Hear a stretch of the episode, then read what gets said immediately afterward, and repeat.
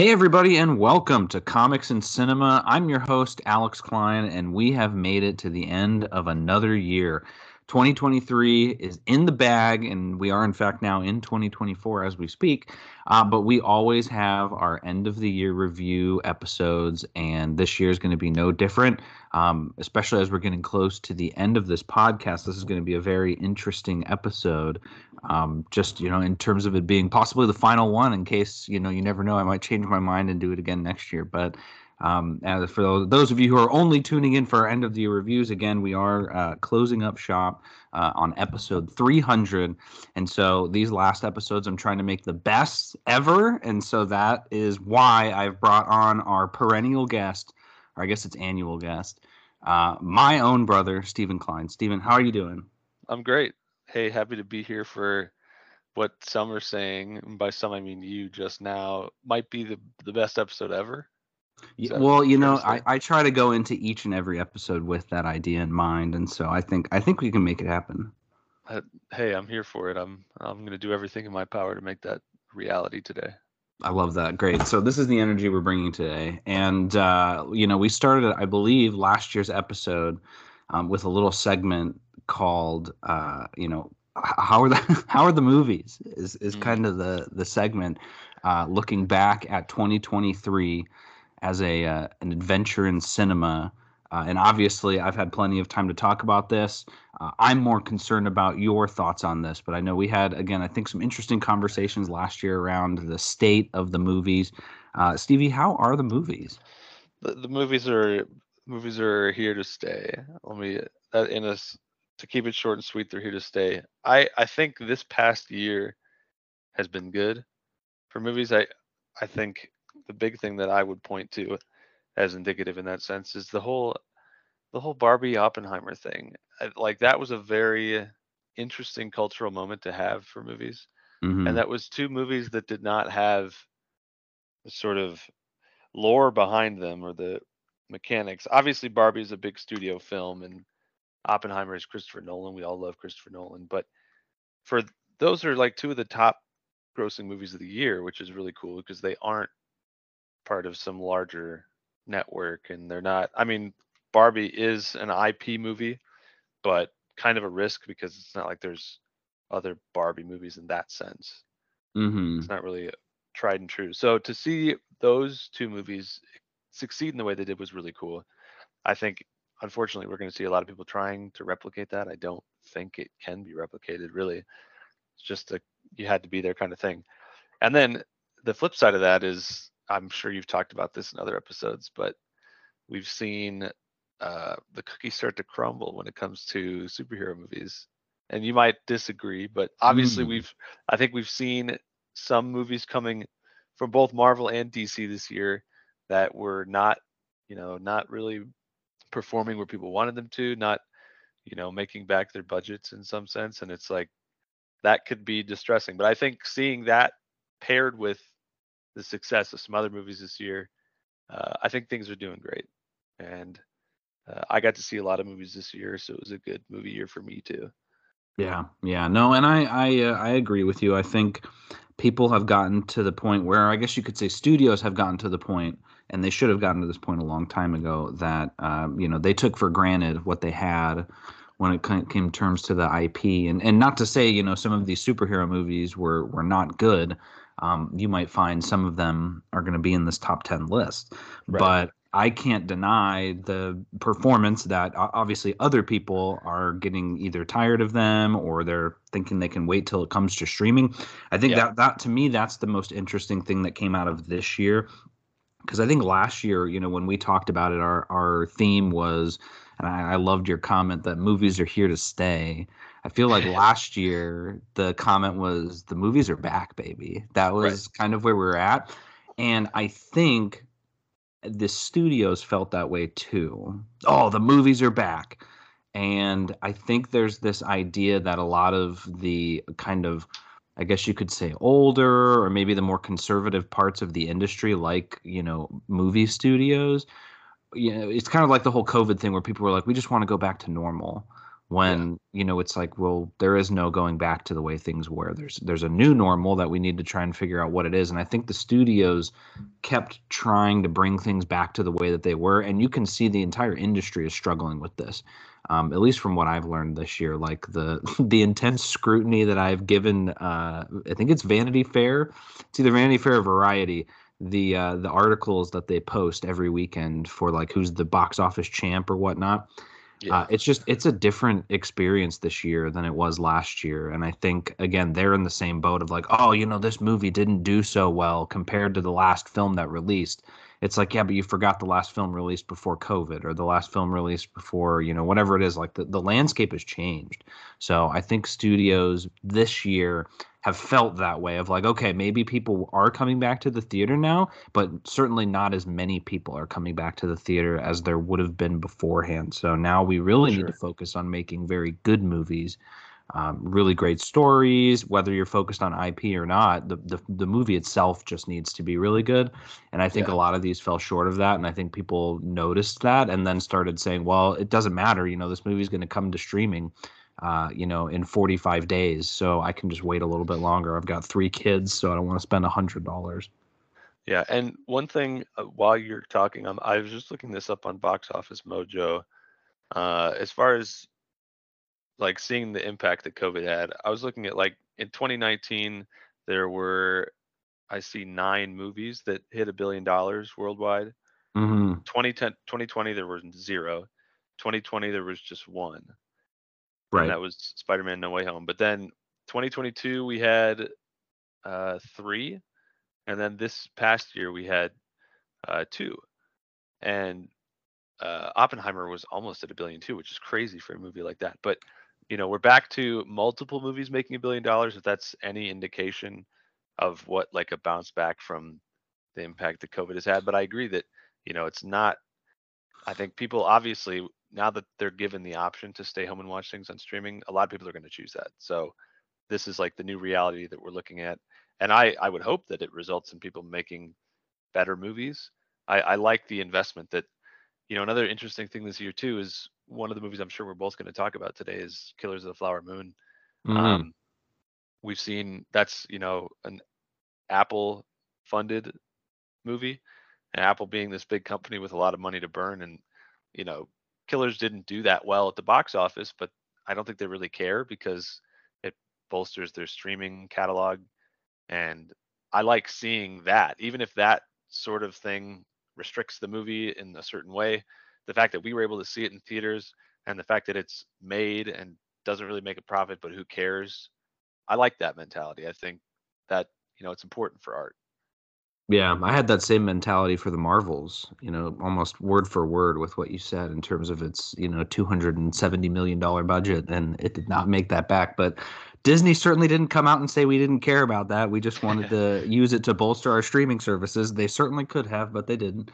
Um, but that that's that's I think where my biggest issue was, and you you and I had talked about that of like that's where the variety articles came in. You know, they yeah. calling Killers of the Flower Moon a success but the Marvels is not a success when the Marvels outperformed Killers of the Flower Moon.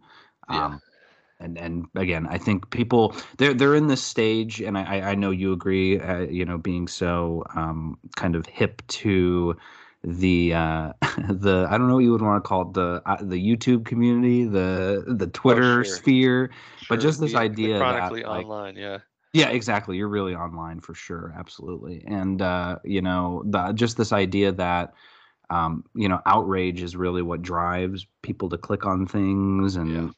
the especially now in Twitter, you know, where it's like that's how you make your money is just get people mad and, and commenting on your stuff. And I, I feel like you know that's kind of seeped into the cultural zeitgeist these last few years, certainly. And so I, I think people were waiting for a moment to strike.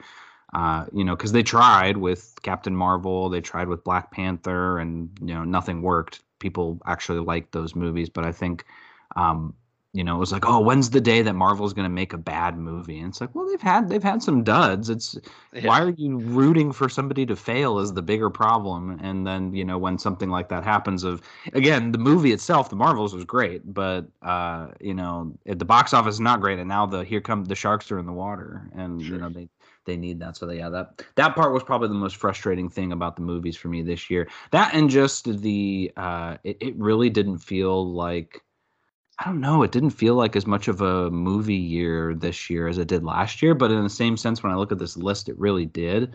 I don't know what it was. It just it seemed like every weekend a new movie came out, it wouldn't do as well as people thought it would.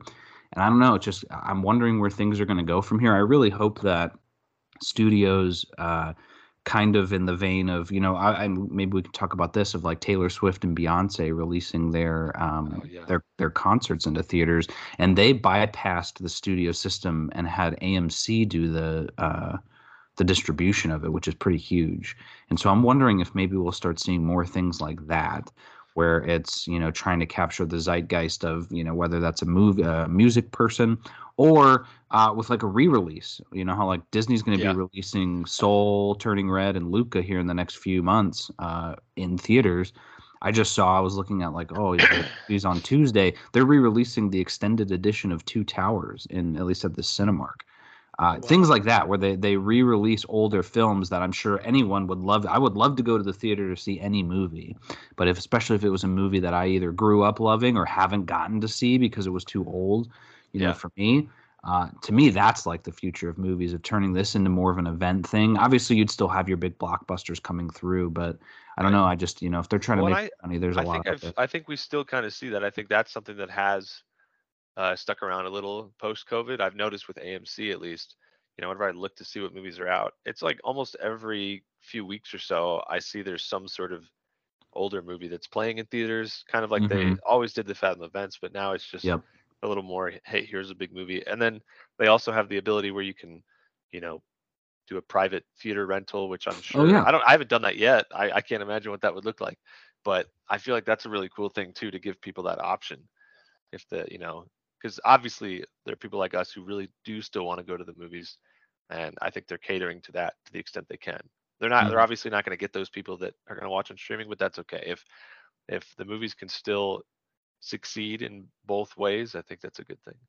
Yeah and that that almost then brings it to the studios focusing on um you know making making a movie for less and i think yeah. i think you see that especially with like godzilla coming out and everyone seeing how good that movie was on a 15 million dollar budget uh, you know, if if Hollywood starts doing that, then they're going to be just fine because you know people are going to come see that movie, especially if you look at that from the perspective of those movies that make the most, like horror films and you know yeah. comedies haven't been doing well recently, but especially if you make them funny and you make them low budget, that you know you, you could easily make your money back sure. on top popcorn sales. But okay, awesome. So hey, I, I I think you're right. I think we're heading in a good direction. Movies certainly are here to stay. Uh, let's dive into our lists. So um, we're to go with five. We're to share five honorable mentions.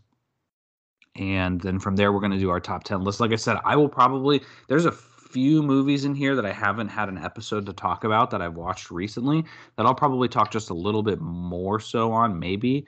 Um, but for many of these, or for again, I'm more concerned about your thoughts on your movies because I think a lot of ours might be similar, and yeah. obviously I haven't had you on for all of them. So we'll we'll certainly put the spotlight on our most illustrious and esteemed guest.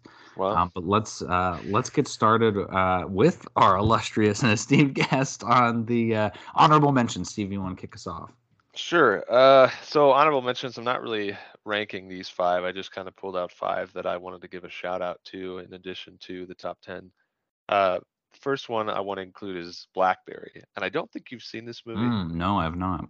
So this is a sort of a biopic type of movie that's about the founding of the BlackBerry company and the creation of that phone and sort of the rise and fall of that experience because obviously it at one point was the phone to have and now of course that's the iphone so it's faded to obscurity.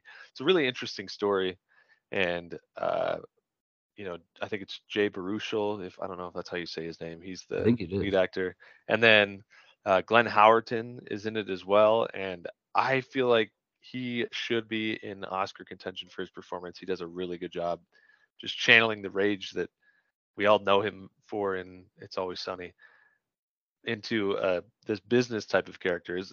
Yeah. I was really impressed with his performance. I really liked the story, and this was a movie that yeah, I don't know where it's available. I just I was on a plane and saw it. I've I've decided now when I go on planes to see what's in the in-flight catalog because hmm I look for stuff that I can't watch anywhere else, and that that was a good choice for me because I really enjoyed that one. Nice, nice. Love that. Yeah, no, I had I I feel like maybe that was mentioned at some point. I know you mentioned it, but I, I just I don't think I ever saw a trailer for it. But I I imagine that kind of came out around that same time of like Dumb Money. I feel I feel like there was a lot of that Yeah. sort of Tetris as well. There's I always think. a lot of these like tech. Yeah, it's like a tech the tech, founder. biopic, Yeah, or they should call it a bioptech. something like that. But yeah, and and that's why I feel like when I saw BlackBerry on the in-flight thing, I was I think I was thinking of Dumb Money or whatever that other one was because I Mm. didn't realize that this movie even existed. But then when I watched it, I was like, oh, this is about BlackBerry. Obviously, the name gave that away, but yeah, there's a bunch of those swirling around out there. I didn't Yeah. see Tetris. Did you see that one? I did. No, I did not. Okay. But anyway, BlackBerry, great movie. Check it out. Don't know how or where you can check it out, but Yeah, I yeah. Hey, well, sometimes our listeners we got to do got to do the digging for them. Hold on, That's I'll, right. I'll, I'll do it while we start talking. So my uh, Gary, my number five of these, uh, you know, honorable mentions is also a, one of those ones. I don't know if you saw it. Um, it's called Monsters of California, and so I just threw this one on. And and for those listening, you can watch Blackberry on AMC Plus off of Prime Video, or you can rent it from Prime. Um, but yeah, so Monsters of California was uh, is a movie uh, directed by Tom DeLonge that was uh, made by him and through his uh, his I guess his company to the stars. Um, he'd been working on this movie for a while, and obviously, I know you and I are both huge Tom DeLonge fans. I don't know how big you are Yeah. into his his uh, you know work outside of uh, Blink One Eighty Two and Angels, but he's been doing a lot of stuff with aliens, and so one of the things he did was he, he made this movie, um, and it's kind of based on one of the books he wrote as well um, or I guess you co-wrote, but uh, it's really cool. So it's a movie about um, these three, you know, these kids in California that are, um, you know, skater punks. It's basically like what if Blink 182 discovered, um, you know, cryptids. And so there's like, you know, in the beginning they're investigating this haunted house, and then there's a moment where they're like investigating about, you know, a Bigfoot. And uh, I don't ever remember, and I'll click on it see if it comes up. But the guy who uh, he plays, um, uh, what is it? Steve, not Steve Stevens' brother in the show. Uh, even Stevens. uh, yeah, Um, I'm trying to remember what his name is. Is it uh, Richard Kind. Yeah, Richard Kind. Yes, so he's like this, uh, you know, scientist who worked with one of the kids' fathers, and so he's kind of the one that's like telling them secrets and stuff. And then by the end of it, there's like a whole UFO thing too. Uh, it's just super cool. Like it, it's uh, you can tell it's kind of a low budget movie, but it's one of those things where again, it's like Tom DeLonge made this movie, put his heart into it. Um, the acting's pretty good, and uh, it was released on like VOD for purchase. I'm still waiting for it to come to physical, but um, I just I had like pre-ordered it from his site, and so we watched it one day, and yeah, it was really fun. It, we we had watched that the same day we watched that You Are Not. I think it was called You Are Not Alone, um, or No One Will Save You. If you saw that one with, I don't- uh, I it don't was like a like a either. double alien feature. Okay, yeah, that's interesting. I did not know he made that. Tom Mhm. DeLonge active. Uh, was that streaming somewhere? Uh, it- it's just streaming on like I had. Uh, it was through um, what's it called? Uh, Amazon. Like it was like it was like fourteen bucks or something like Yeah. that. I bought it. Okay. Yeah. All right. What do you got? All right. So next for me, I will say Past Lives. Ooh, nice. On your list anywhere? Uh, no, not did not make the list, but I recognize its greatness. So yeah, Past Lives is a really cool movie, uh, mostly Korean. It's about this uh, girl who is, you know, it just starts with her kind of growing up in Korea, and she has this sort of this crush, this friend slash boyfriend, but then her family pretty much immediately moves them to. Uh, I want. I think they actually moved to Canada first, Mm-hmm. Yeah. and then from there she moves to New York. But it's like 15, 20 years, maybe I think it's 12 years after they move, she reconnects with this friend on Facebook and they just have this really interesting relationship that develops. And then uh, there's another basically time jump where they, they stop talking and then uh, they again reconnect, I think 10 or so years after that. and it's it's just a very interesting. Uh, it's not like a it's not it's sort of a romance movie. It's just a, a good human drama, and Mm-hmm. yeah, it's a it's a really compelling and interesting story. The disconnects that between them and their cultures and the connection that they still maintain. And there's this concept that they talk about. I forgot the word for it, but this concept of uh, the sort of fate that draws people together, and you know the the impact that that has had on them. And uh, yeah, it's a it's a really cool movie. It's it's a I don't really know how else to describe it. You might have to help me out with that. Yeah, I mean, you. I think you nailed it in terms of it. It really is a romance movie. Um, there's not that much comedy. I mean, the comedy I think sometimes comes from some of the just I don't know little cutesy moments, but um, it is. It's kind of like a weirdly uplifting, depressing movie. Yeah, Uh, that's fair. Yeah, well, it's just, and I think my favorite thing about that movie was just the idea of the the, the the past lives idea, obviously, but then I loved the just how open the husband was to um like just letting her kind of figure this out. Um, you know, I thought Yeah. that was really cool that he like trusted her and she, you know, obviously came back and you know, but obviously was sad too and um, I don't know, like it was a it was a really good movie. That was a, a plane flight movie for me. Oh, okay. Yeah. We just watched that. I think it's I don't know if it's streaming somewhere or uh if they rented it, but uh yeah, we threw that on the other day and really enjoyed it. Nice. Yeah, yeah, we loved it too. Um, so my uh, my next one on here is Dungeons and Dragons: Honor Among Thieves. This is a this was another uh, did not perform to expectations film that I think the people who watched it felt that that was a huge shame because I think everyone who's seen it has really liked this movie, but um, it just I don't know didn't capture the public's attention. It certainly wasn't a, a Barbenheimer, but Sure. uh, it was a really fun movie, and it was it was one of the one of the first movies I think I saw in 23. Um, I think that came out like at the beginning of March. I, I'd saw it with Harry, and I remember him and I. It was like the either the next day or that evening. We almost at the same time we were like, I'm still thinking about this movie. Like Yeah. it, it just it had so many fun scenes in it, and it was it to me was like the the best Dungeons and Dragons movie I've ever seen. Um, just from the sense there were so many moments where it felt like the game, or it felt like you know somebody was rolling a die to try and get this thing done because you know there'd be certain instances where they'd get the you know oh like when he's got the creates the portal thing out of the staff it's like oh that's awesome. But then you know it's because he stepped on the thing to uh, to destroy the bridge.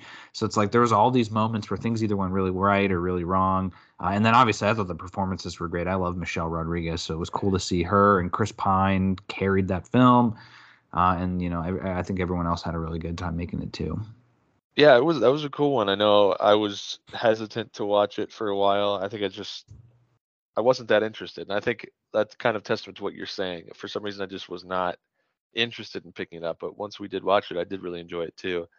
And you know, pairing that with, you know, Baldur's Gate 3 this year, it's uh it's cool to see all the Dungeons and Dragons stuff coming together because Yeah. you're absolutely right. We obviously we played for anybody listening, we we had a Dungeons and Dragons campaign that we did together uh, in COVID times, and uh, yeah, watching this movie, having that background, you you see all the different stuff, whether it's just like the the races and classes that are built with these characters, or sometimes it is actually certain enemies or characters and places that are references. They they refer to Baldur's Gate, yeah movie, wow. which is cool too. And then yeah, playing the game just ties that together as well. And yeah, it, it was a good movie. I Mhm. agree with you.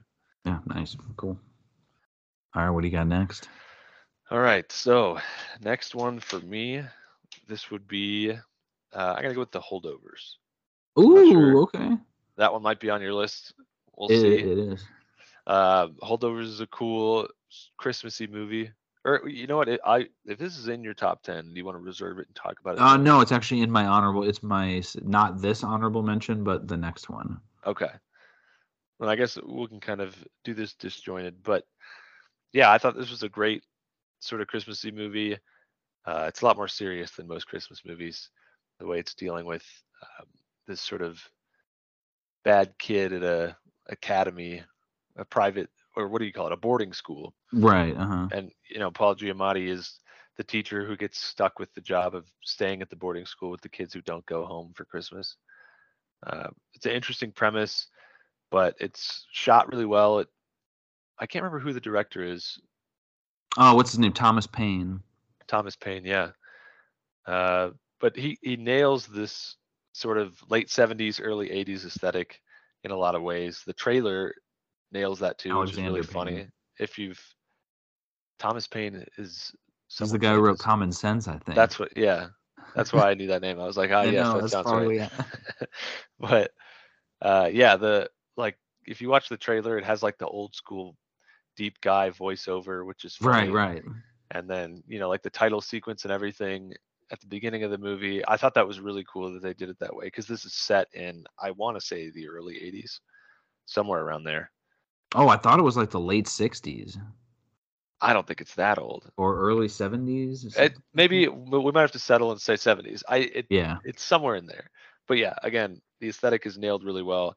And it's a, it's a, just a good feel good movie because of course you know it's this classic situation where you have paul giamatti who's the old disgruntled guy think of like the old man from up and then hmm uh, you know the the kid who's just kind of you know he's kind of a bad boy blah blah blah. He's just a little crazy but then you know obviously as the movie progresses they realize they have more in common than they thought so it, it it's not like there's anything too uh groundbreaking about the movie in that sense it's a little predictable but with a christmas movie like that i think it's fine i think this could be a christmas rotation movie for people oh yeah. so yeah i enjoyed it it's good yeah, I definitely plan to watch it next Christmas. That's for sure. I was, I was bummed that it came out on Peacock uh, like a week after Christmas. I was like, why wouldn't you release that like the week before Christmas? But um, yeah, no, and and these honorable mentions, obviously, you know, we don't really have an order to them. I obviously did, but I'll, I'll just talk about that one for now. So,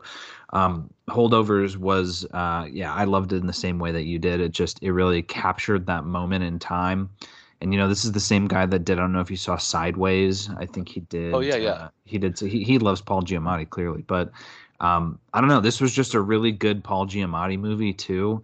Um, I love the lazy eye bit.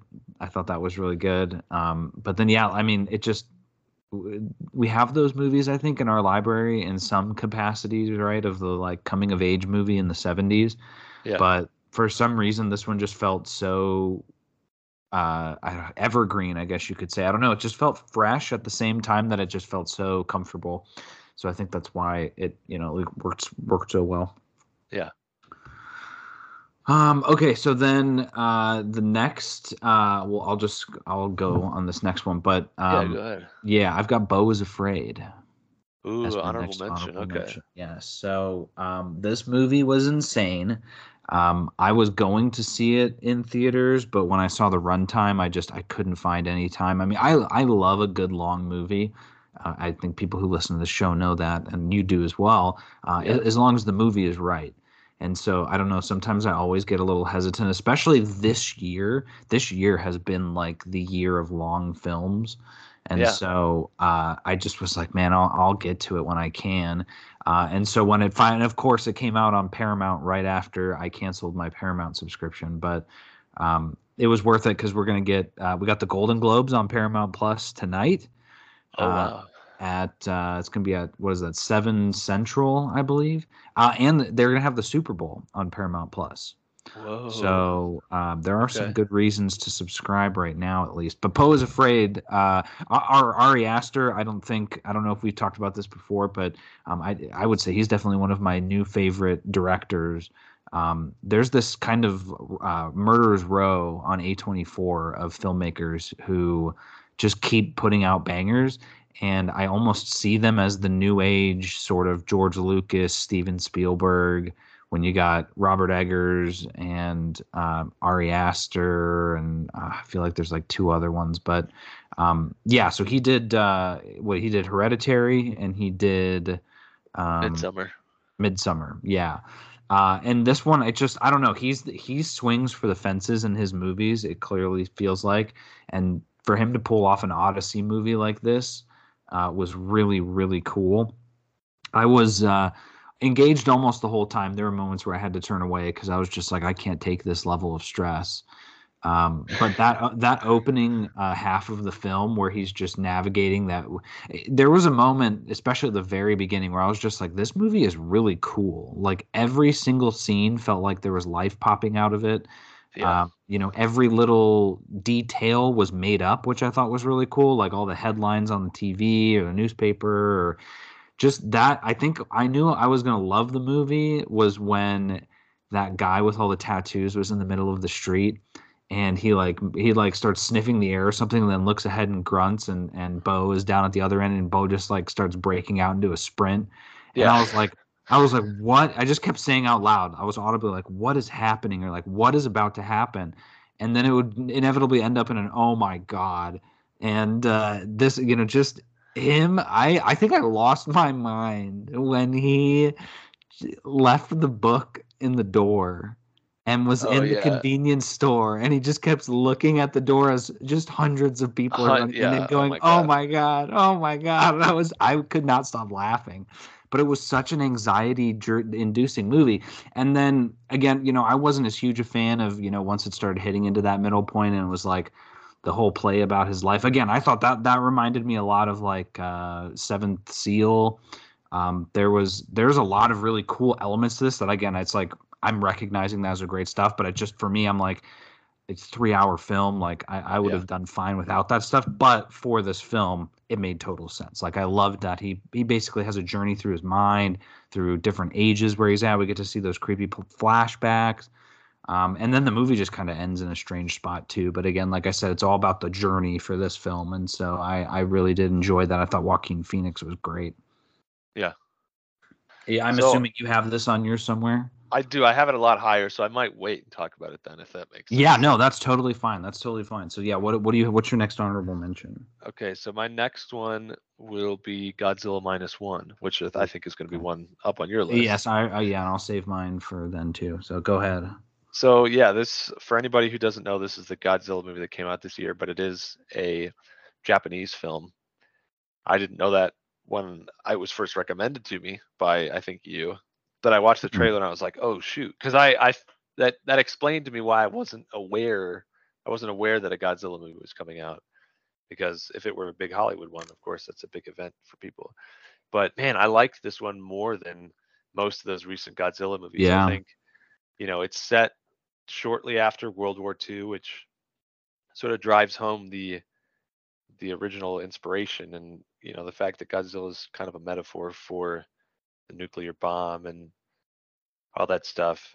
And I, I think that was done really tastefully in the way they weave this Godzilla story into actually an interesting story about uh, this guy, this kamikaze pilot who did not follow through and kill himself in the war and him trying to grapple with survivor's guilt and eventually take on Godzilla with just like all these other guys who just wanted to protect their home. And yeah, eh, so it didn't feel as in a lot of ways it wasn't, you know, as grand and like world threatening as some of the other Godzilla movies that we've seen. But at the same time, uh, the way they showed Godzilla's power and his powers was really probably my favorite representation of that in any Godzilla movie so far. Mhm. So it was a great balance of the sort of human story with uh, the the sci-fi aspect of Godzilla, and he was actually pretty scary because he had he had this sort of stiffness that the old school Godzilla did, Mhm. and he had these really scary, piercing eyes when he was swimming through the water and stuff. oh yeah. I was uh, I was disturbed. Yeah, it was a great movie. I I'm excited to hear what you have to say down the line. Yeah, yeah, yeah. Um, I'm glad you liked it though. I'm glad it, it made the list. Um, Yeah. Yeah, it was. Uh, it's definitely a surprise. I, I knew. Well, I'll talk about it when we get there, but um, yes, I'm glad that movie exists. Yeah. Uh, okay, so we've got this will be what our last honorable mention now. Um, I've got the Nun too. Ooh, okay. Yeah, and so this this is purely in here because this movie was in my top 10 for so long and I was so happy that it was in my top 10 but then a movie bumped it out of the top 10 so Mhm. I was like I still got to mention it because I think I think that uh The Nun is my most watched film. Actually no, it's uh it's tied with uh John Wick. I've seen both of those movies 3 times this year now. Oh, you. Oh, I see.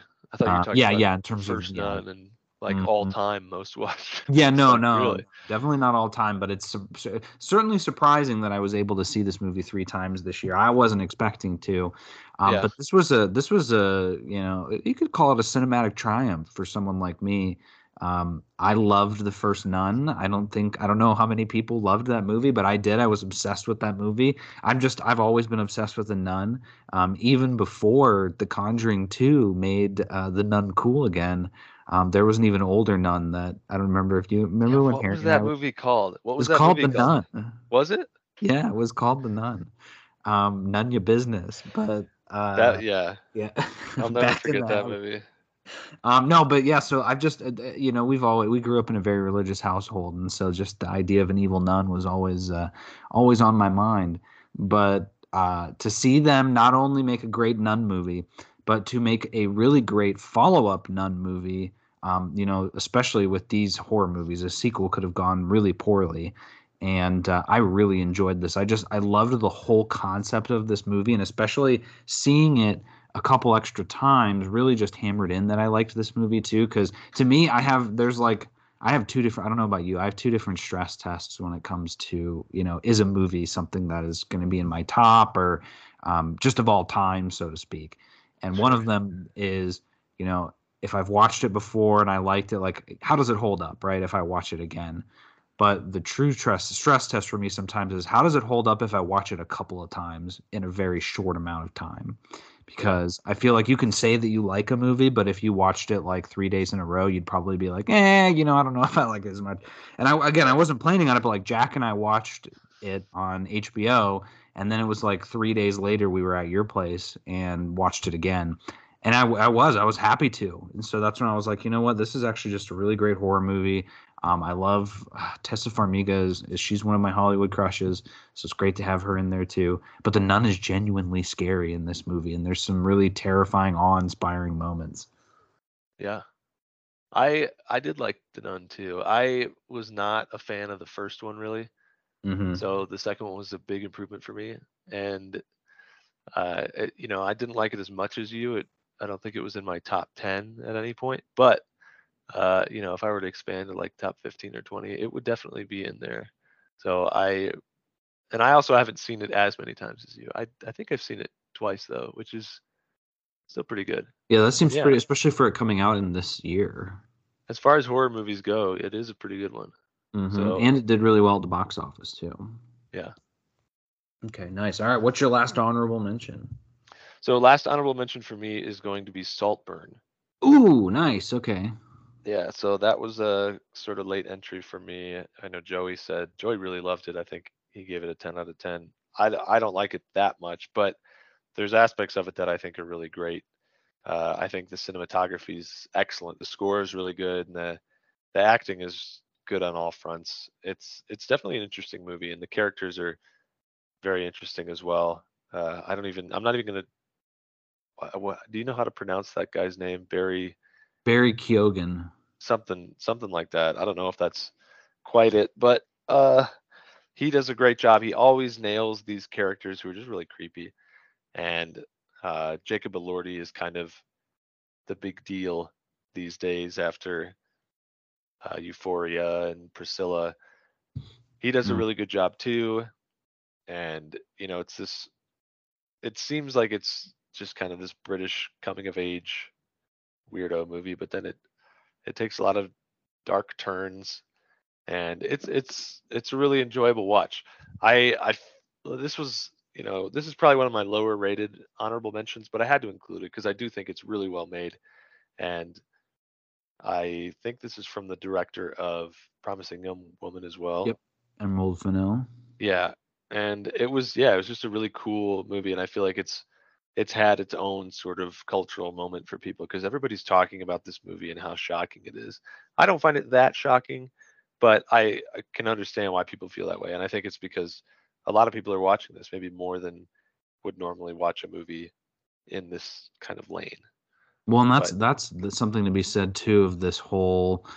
Um, I, f- I feel like movies have opportunities to have second lives because you. This is exactly what we were talking about from earlier. Of like, I don't think Saltburn did really well at the theaters, but then, you know, somebody makes a TikTok about something in the movie and suddenly everyone's trying to go see it and the only way to see Yeah. it that was streaming. So it's like you just get this weird sort of dichotomy. I I definitely liked that movie the least of all three of us boys.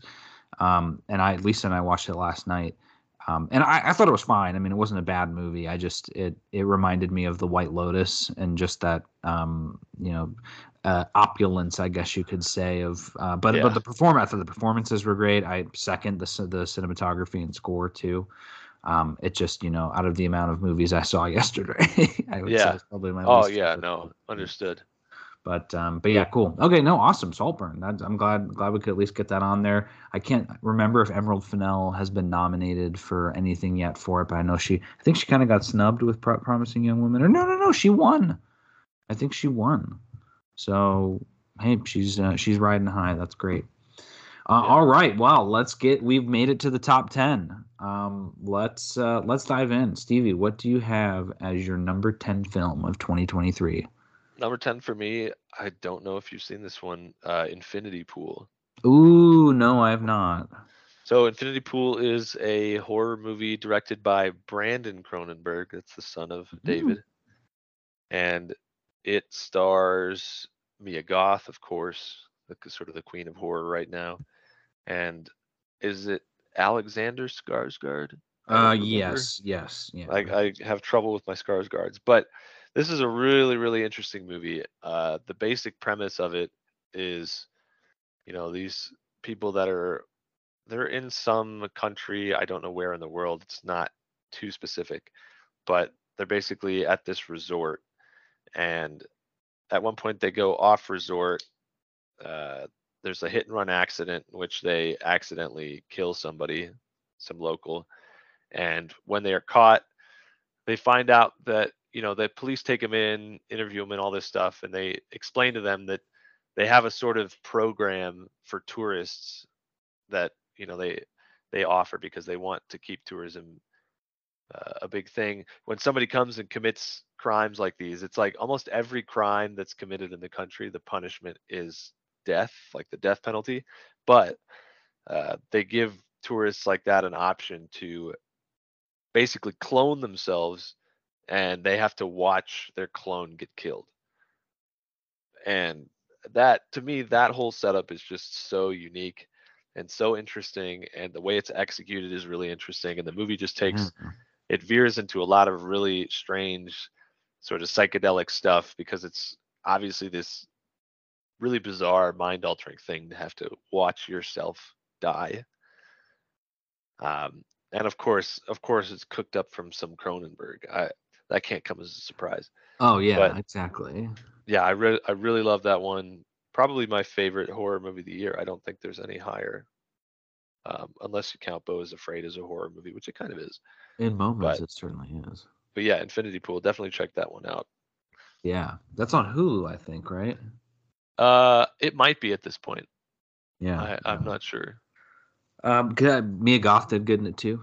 oh yeah always she's Okay. great Nice, nice. Yeah, no, I'll I'll uh, see if I can find that. Hulu doesn't ever have a lot, but when it does, it certainly has some good stuff on there.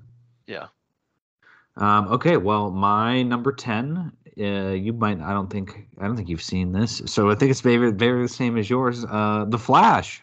ah okay Um, this is my. Let's see if I can spoil it. Yeah, my highest rated DC film of the year.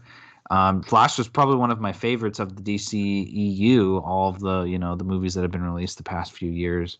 Uh, I loved it. I the whole time travel aspect. I'm a sucker for time travel stories, but they had it. Um, they had it ingrained with some very um, emotional sort of family resonances with it, which I thought was really cool. The action was great. Getting to see the Flash be super fast and just you know see the Flash being the Flash, I thought was what really sold it to. Great soundtrack. Um, it's a really funny movie too. Um, a lot of people didn't like it, uh, and a lot of people didn't like it because they said the CGI was bad, but it was like purposefully that way. Mm. and so I, I kind of I enjoyed that a lot just because I understood that. I mean, even I didn't even know that before seeing it, and I still liked the CGI because I got that it's like, oh, you know, this is a fictional fantasy world, so this thing, you know, it, it looks cartoonish. That's the whole point. Um, but again, every, a lot of people need something to tear down, and the DC universe has been that for a lot of people for a long Yeah. time, and especially now that it's being reset. I think people took this year as as like a year to throw the tomatoes, um, just at, at all of Yeah. it. But it was fine. I mean, like I said, I, I it's fine from the sense of like they can do that if they want to, because I still got this movie, and I uh, like I said, I really I really enjoyed it. I had a great time. Yeah, you are correct that I have not seen it, and I uh, I I saw a clip of I think it was kind of what you're saying, the CGI of a scene of him running. I saw a clip of that that was shown on Twitter, and people were clowning it, but I thought it looked really cool, and I was like, you know what, maybe this maybe this is a movie I'd have to check out, but uh, yeah, have not yet. Have not Yeah. gotten to it just yet. Hey, well, it uh, it'll be on HBO until they decide to remove it permanently, and who whatever knows, that. who knows when that is? Yeah. Yeah. Uh, all right. What do you got for number nine? All right, number nine for me. Uh, I again, this might not not sure if you've seen this one either, but uh, the creator. Did you see? The Oh yes, I have seen this. Yes. Okay. Yeah, I really I really enjoyed the creator. I the one thing I want to talk about first that I did not enjoy that is that it was constantly marketed as from the director of Rogue One.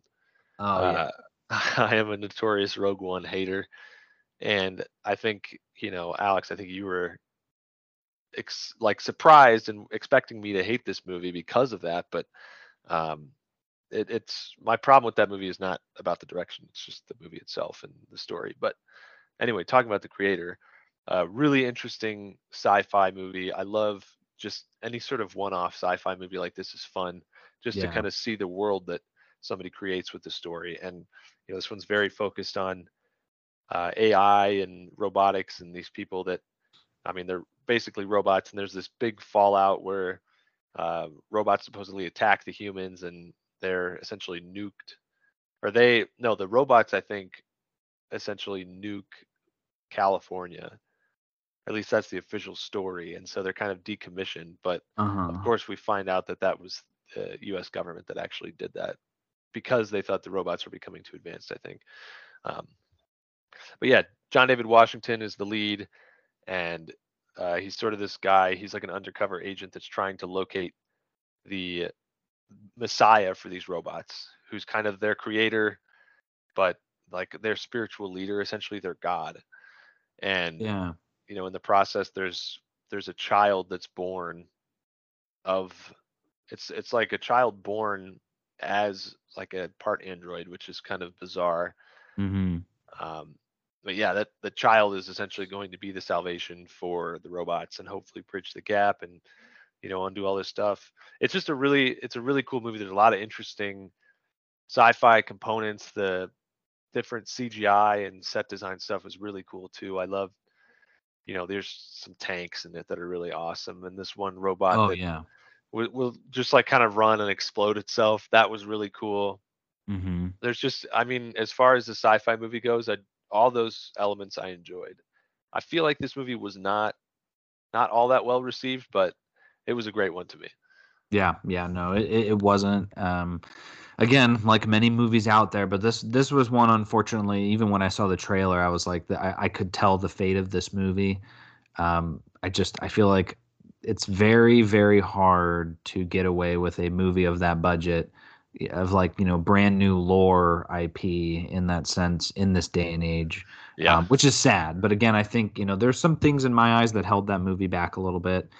Um, you know, in being maybe a little basic in some moments, but I think it had a ton of potential. And I uh, hats off to Gavin. uh, What's his name? Gavin. Uh, uh gareth edwards I Gareth think. Edwards. Yeah, yeah, yeah. Um, uh, but hats off to him for for trying because I, I heard a lot of people say that too. That it was like, oh, you know, the whole idea behind Rogue One was, you know, it's not about the story. It's just, did you like the way that movie was made? And I did. I liked that movie a lot. But, um, yeah, so it, it didn't make my list just for you know some of those reasons. But same thing, I, I was bummed just because again, it's like we were really. I'm always looking for some really new some new wins at the cinema.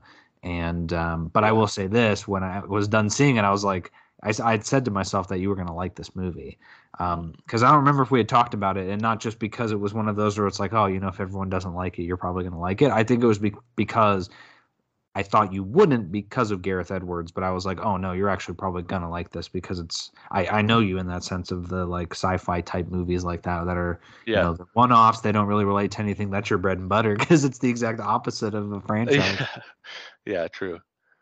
Yeah, I like. I, I think it's fun to just see what kind of world can be created with just one movie like that. yeah, yeah, absolutely. Um, okay, cool. So that that was your number eight, right? Ye- no, that's number nine. Oh, number nine. Sorry, sorry, my number nine. Um, so yeah, my number nine is Poor Things. Ooh, wow. Okay. It's the the film that bumped the nun. Uh, yeah. that uh, it was an awesome movie though. This I, I really enjoyed this one.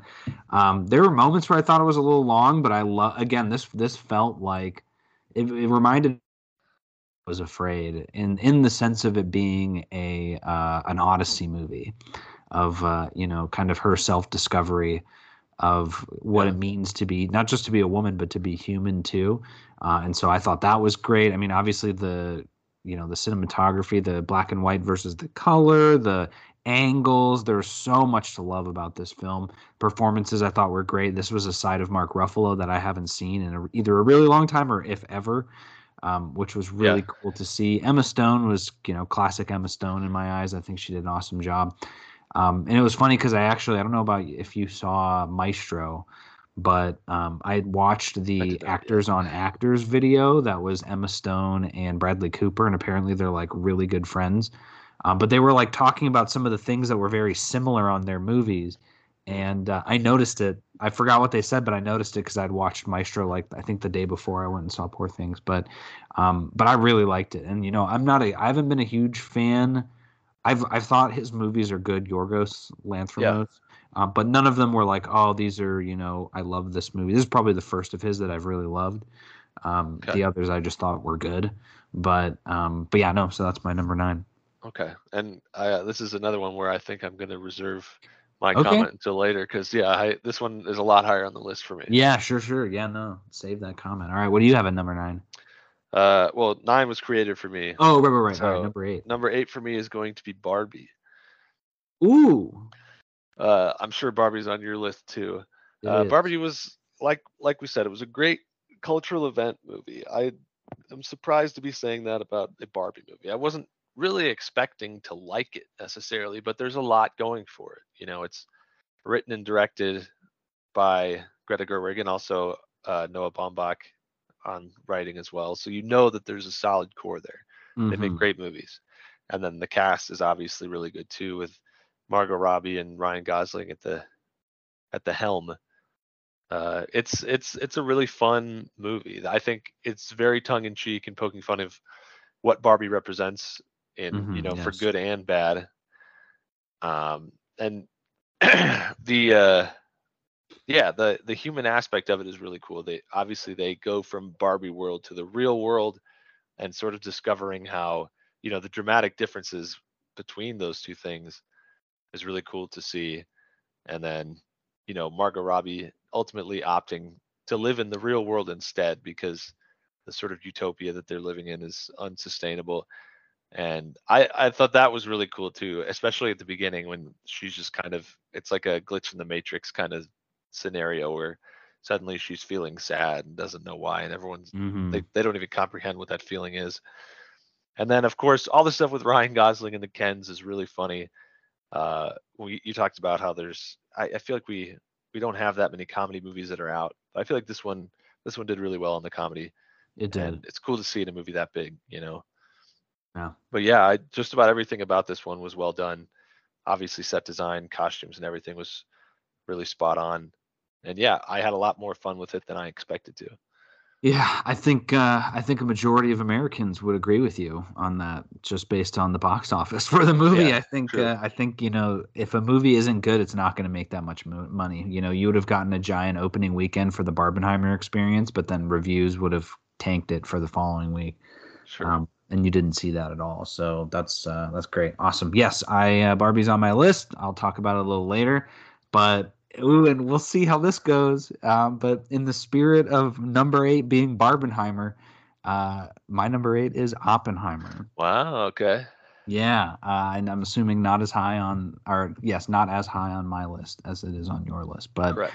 um, I still really liked this movie. Uh, I had moments during the year where I struggled to even put Oppenheimer on my top ten. Um, you know, we had had this conversation about it. It's a it's a really great movie, but I know when when uh, Todd and I got out of it, we had kind of said to each other like it's one of those movies I don't know how often I would see it, but I will say since saying that I've wanted to see it again and yeah. uh, I've not had a chance to see it again. So I don't know if this movie would go end up going higher or lower on the list. That's why you know we, we love talking about these rankings at the end of the year, but you know these can always change with time or you know yeah, more sure. watches. But um, I just you know from my one watch, I thought it was really good. It certainly is a long movie, but it did not feel long when we were in the theater. Um, you know it flew by the black and white was cool there's just some pieces of it that i just i don't know like when it comes to the emotional investment I have in the film. Um, I didn't have as much of that, you know, as some of these other films. Uh, and then again, you know, one of the things with the list is rewatchability. So, you know, I, again, I haven't seen it another time. I would like to, um, but that's why it's a little higher on the list in that regard, um, or I guess you could say lower, depending. But um, I wanted to at least include it because it was, you know, I w- love Christopher Nolan, he one of my favorite directors. So it was cool to see him do something, and I was glad to, to see Cillian, sorry, Cillian Murphy, um, you know, have a lead role, especially yeah. in a Nolan film. So that was cool. Yeah, you're right that I have this one higher. Uh, we'll definitely talk about it more then. But I, I am in the same boat where I, I, I mean, I bought this almost immediately when it came out because I knew I needed to see it again. Uh, but. I still have only wa- I have not yet had the the rewatch pleasure because obviously mm-hmm. it is a long movie and I got to make time for it. But yeah, yeah, I'll I'll get into it a little bit later. Mm-hmm. Yeah, sounds good. All right, what do you got for number seven? So number seven for me is the Iron Claw. Did you see this? Ooh, no, no, this one just came out. Yeah, so the Iron Claw is the wrestling biopic biopic about uh, the Von Erich family. And as much as I I'm a bit of a wrestling head. I love. Uh, I've always been into wrestling video games more so than actually watching it, but uh, I feel relatively tapped into, you know, the lore and you know all the classic wrestlers from like the 70s and 80s. But I was not really aware of the Von Erichs, and uh, I'm surprised that that's the case. Obviously, there are other figures that are mentioned and appear in the film, like uh, Ric Flair, for example. There's a, a brief Ric Flair appearance and I oh, know Ric Flair, of course. But uh, yeah, I wasn't aware of the Von Erichs, and I think the reason that that's the case, at least, is kind of explained through this movie because the you know we we hear early on that there's this curse in the family that you know we think about it and it's not maybe not the most serious thing but as the movie unfolds maybe that curse is real because uh, it's a family of a bunch of brothers i want to say four or five and maybe in real life it was six and the the true story in real life is that of those five or six brothers, uh, only one of them is still alive. Uh, the rest of them died. A couple of them tragically, and a few of them committed suicide. And uh, even in this movie, I think they had to do one less brother, just because if wow. they had the other one in there, it would have been almost unbelievable and probably too sad. I think that was a decision the director made. Um, so some people were maybe a little upset about that, but man, it is a truly, truly devastating movie. Uh, Zac Efron does a great job, as does Jeremy Allen White. He's had a huge moment the last couple of years with yeah. Bear. Uh, and then their dad is played by I don't know the name of the actor, but he was uh, one of the FBI agents in Mindhunter. He does a great job too, just kind of representing the macho stoicism that you know exists in wrestling. And he was constantly pushing his children in different ways and basically ranking his sons. So there's a lot of you know brutal upbringing with them, and you you kind of oh sibling rankings confirm. Yeah. yeah, but and you you kind of understand why these guys were. Uh, I mean, they were obviously very physically strong, but I think mentally fragile. And you know, you see that in the movie. It's it's sad because like Zac Efron will, or his character, uh, he'll have to he'll go to the parents and be like, "Hey, you know, I f- could you talk to so and so, or could you tell dad to stop being so hard on so and so?" And it's like the response from the parents is like, "You guys sort that out on your own. Like you deal with that yourselves." And I think it, you know, it's a good movie to kind of remind you that with mental health issues like that, you shouldn't be dealing with it yourself. You should be, you know, reaching out to the people who love you and all that stuff. And it's just, I mean, it's a really, really touching movie, very sad. And um, the love that these brothers had for each other was very evident. Um, aside from all the sadness, though, too, the soundtrack is really good because it's Oh, late nice. 70s. It, you know, it feels in the same era as like Dazed and Confused. And there's a lot of great Mm, I know I know you would love the music in it too. There's a really great like actual needle drop record moment with uh Tom Sawyer from Rush. that's awesome. Ooh, nice. But yeah, if you're interested in wrestling at all, even if you aren't, it's a it's a really really tragic and interesting story and it's a true story of this wrestling family that just had all, every tragedy imaginable happen to them. So really love that one. Yeah, you uh you know me. I'm a huge wrestling head, Steve. You have you have become a wrestling head, yeah. the uh I haven't had a chance to watch anything recently, but um, you know, I'm always down for a good show, if you know what I mean. but uh no, that's awesome cuz yeah, I saw the um I saw a trailer for that movie. I I mean, I'm I've been on a Jeremy Allen White kick recently. So uh, you know, any chance we can get that plus Zac Efron, that's a, a great combo. I just I was like, man, they look like cavemen. Yeah. And uh, they look like the the Nacho Libre cavemen at some point. Yeah. Well, Uh, yeah, because that's that era of wrestling. You know, all these guys had long hair and stuff, and uh, Oh, Zac yeah. Efron. Zac Efron looks kind of weird. I think he had some sort of facial reconstruction that I don't. I don't think it was just for the movie, but he looks. He just looks kind of strange now. But he, he fits this role really well, as does Jeremy Allen White. And I was just watching an interview about, you know, he's a short guy. He's like five seven or something, and I don't know if that's he short. like well he described himself or they described him as a short king at five seven and obviously he's portraying wrestlers who are probably the guy Kerry Von Erich that he's portraying is probably maybe even a foot taller than so um, he struggled with that a little bit but you know they they all did a really great job just demonstrating the the power the physicality that r- wrestling requires Nice. Nice. Awesome. Yeah. Well, I look forward to seeing that. I don't know when I'll get a chance to, or if it uh, decides to, you know, wait to come to streaming. We'll have to see how that plays out. But um, that's awesome. Okay. Cool. Uh, all right. My number seven. I've got uh, Teenage Mutant Ninja Turtles: Mutant Mayhem. mm, okay Uh, so this uh, rewatched this yesterday and uh, secured its spot on the list for sure. Uh, you haven't seen this yet, have you? I have not no this was on my list of movies to watch I didn't quite get to it yet though Yeah. Um. So I, uh, about a minute into the movie, I was like, you know what? Uh, and on animation style alone, this movie is on this list because the the Yeah. animation of this movie. I had moments even on this rewatch where I was like, is it, do I like it better than Spider Versus animation? Because there's just Mm. something about it that is so cool and so you know frenetic and. And there's always something going on in every scene um, through little scribbles and stuff like that. But the Yeah. story itself is also really cool, and the dialogue is really funny. Very funny movie.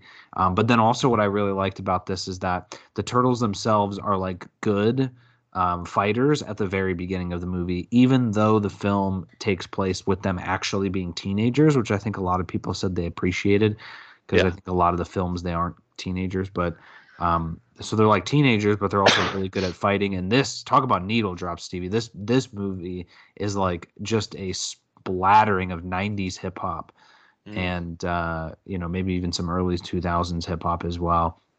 Um, it's just it's cool. It's it's street level.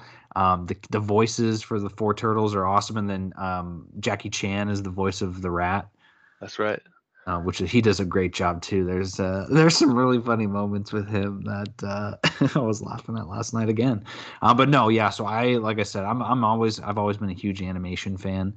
Um, but this one just it certainly exceeded my expectations because I've never been a huge turtles fan. I've I enjoyed the turtles as a concept, but like Yeah. I never really got into their movies. I so I liked the recent ones with Megan Fox. Um, if I remember right, I, I think I even saw the second one in theaters. But uh, I like I've never been a fan of the old turtles. They always creeped me out as a kid. They're you know really weird. But um, this is certainly my favorite turtles movie now for sure. Very good to hear. Yeah, and to hear you compare it to uh, the Spider Verse movie too. Uh, I definitely have to check it out. Yeah, yeah. It's it's and it's only like an hour and thirty five minutes or something like that. It's super short. So Okay. Uh, Yeah, it's a lot of fun, and Ice Cube's in it too. So Ah, um, yeah, and he plays a really funny role as well.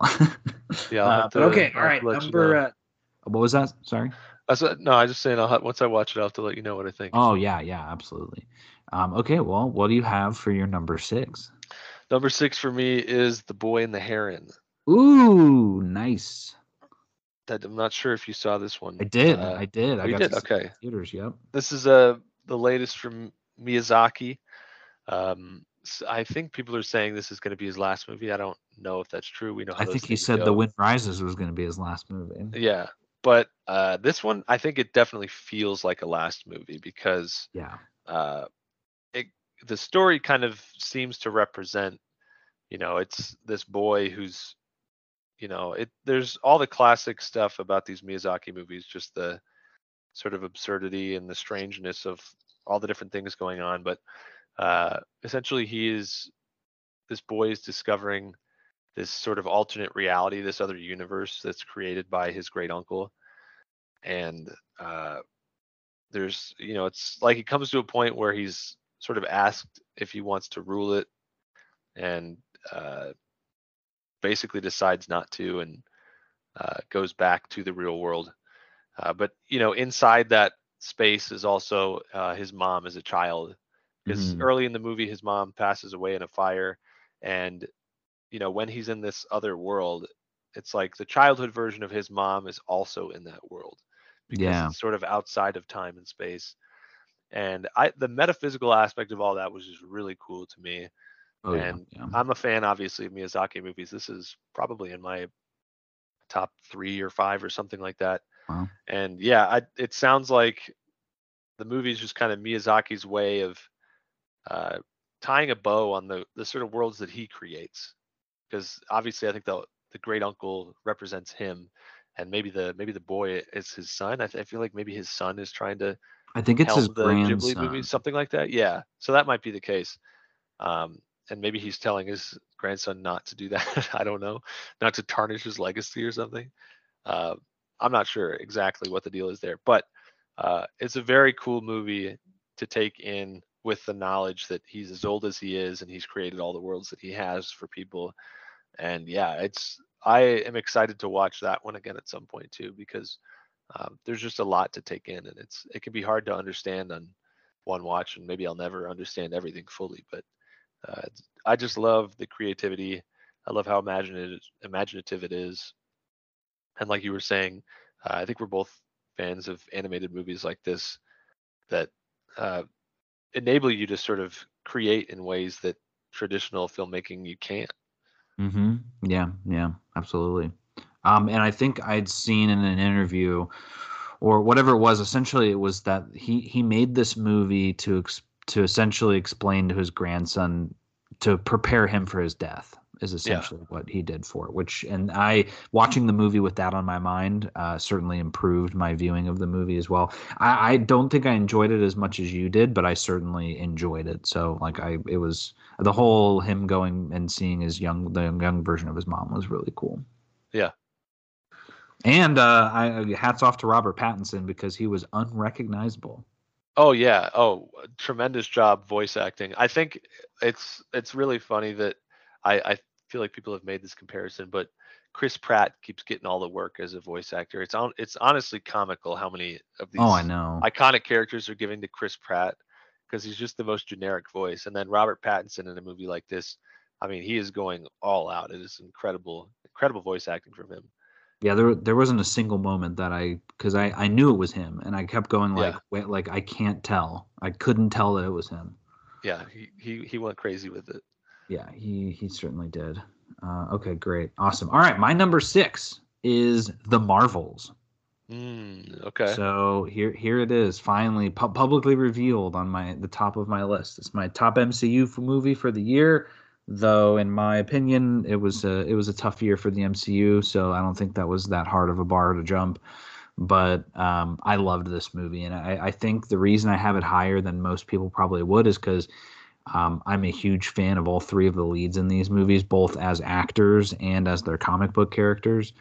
Um, certainly, I Captain Marvel is one of my favorites, and Ms. Marvel has become one of my favorites over the years as well. Not as big on Monica um, prior to kind of seeing her in the MCU, but Teyonah Parris, I'm a huge fan of. And so um, I've kind of gotten to know Monica a little more as well. But I just, I, the movie is fun. Um, I had a great time the entire way through. It honestly felt like an Avengers movie with the way that they teamed up and the the world hopping and all of that. Yeah. Uh, but then it also had some really good sort of emotional beats. There's a really nice family aspect to it as well. And um, trying to think, there was one other thing. Oh, I mean the the post credit scenes for this are, are, better than some of the post credits we've gotten in like the last three years. So um, really setting up some interesting things for the future, I think um, but also just standing as its own. Like it just, I don't know. I thought it was a really awesome film and something that I went and saw twice in theaters, and I, you know, unfortunately, it got pulled out of the theaters too soon. Um, I haven't gotten to see it again, but I'm I am itching to watch this movie as soon as it comes on Disney Plus. Mm, okay, okay.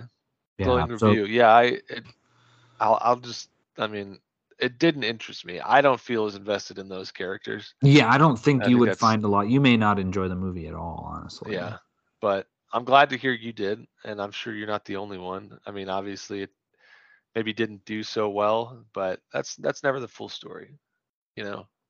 Yeah, and uh, my only fear, and I, I spent quite a few episodes talking about this, but my only fear with all of that was just that they don't continue the stories of these characters that they you know they treat the box office performance as the public opinion of these characters which i don't sure. think they will especially once it's released but it's just very strange because by now i would have had the opportunity to pre-order the blu-ray of this movie and i still don't know we don't know when it's going to come out mm. so very we're at this tipping point too with physical media yeah that, uh, you know yeah. best buy is stopped is going to stop doing physical media and so i'm, i have been trying to be very yeah, i've watched the i've watched the movie section shrink at target in yep. favor of uh, vinyl, which is kind of surprising because I yeah, especially yeah, too, we but... love seeing all those Adele vinyls out there, don't we? Yeah. Oh God. But yeah, I go in there looking for movies, and it's like, oh, they've only got the the one little shelf at this point. Mm-hmm. Yeah, it's sad, but um, but yeah, I mean, as long as long as I can get a copy of it somewhere, I'll be happy. But yeah, I'm not holding my breath that there'll be a steel book this time around.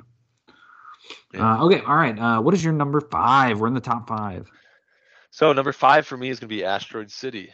Ooh. Wes Anderson, uh, the latest from Wes, obviously. Latest and greatest. He's uh, one of my favorite directors. I think you might feel the same way. Oh yeah. He uh, makes a lot of great classic movies. Such a distinct style. Yes. And this one is set in, uh, I don't know time, what timeline where it is. If it's like 60s maybe, but it's in this little place called Asteroid City that is essentially a rest stop town. Um, and Jason Schwartzman and his family are there's a bunch of families that are going there for some scientific thing for the kids. They've all sort of made, made these scientific projects, and it's like a I don't know if it's like a little astronomy club or something, but it's sort of sponsored by the government.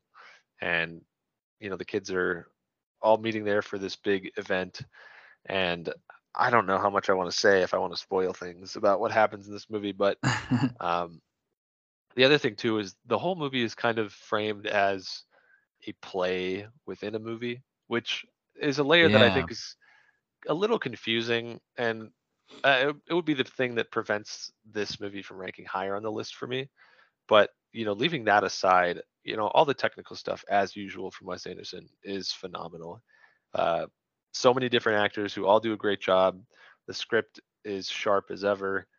And yeah, this is another one that I I actually did pick it up. I have not yet rewatched it, but I really loved it. And uh, the colors really pop. It's just it's a very delightful movie.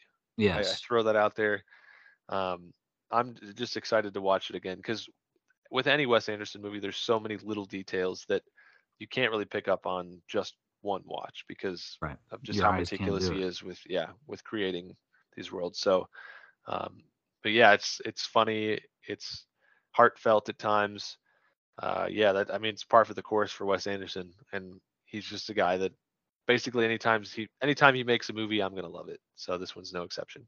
Yeah, Yeah, glad to, I'm glad to hear that too because I know you loved French Dispatch, and uh, I wasn't as high on the hog for that one, but um, I did love. Um, I will say, uh, Asteroid City was three spaces away from my my honorable mention. So Ooh, okay. uh, I really liked that movie a lot, and and Lisa loved that movie a lot too. She was there's a lot of cool meanings in that movie. I think especially with the idea of the the play within the movie too, Yeah. of just you know a lot of people falling into the parts that they play in their own lives. Um, but that's good. I'm glad I'm glad I made it on your list. Yeah. Uh, man, I was, you've only got four left, and I'm I'm trying to think of what you haven't shared. Okay, okay, okay. I know what two of them are. Maybe three of them. So I'll be curious to see what that four. Ooh, maybe four of them. Um, you might know what they are. Yeah. yeah. Okay. All right. My number five is Across the Spider Verse. Oh, okay. Okay. So um, I loved this movie. Um, this was an awesome movie in theater. Probably one of my top viewing experiences this year in theaters was seeing this one. Yeah. Um, and then I watched it again when it came on Netflix. Uh, and I still really enjoyed it. I don't think I enjoyed. There's pieces of it that I liked more than the first movie, but Okay. overall, I still think I liked the first movie more, and that's because it was a full movie, a full Yeah. story.